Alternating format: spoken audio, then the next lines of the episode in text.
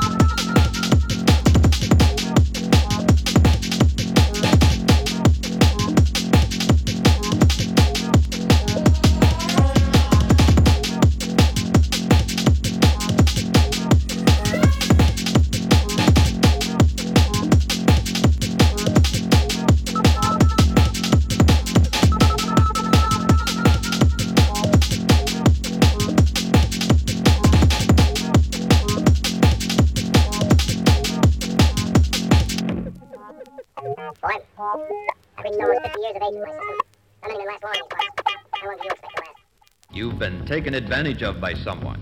And we're trying to do a ghost hack on some government official.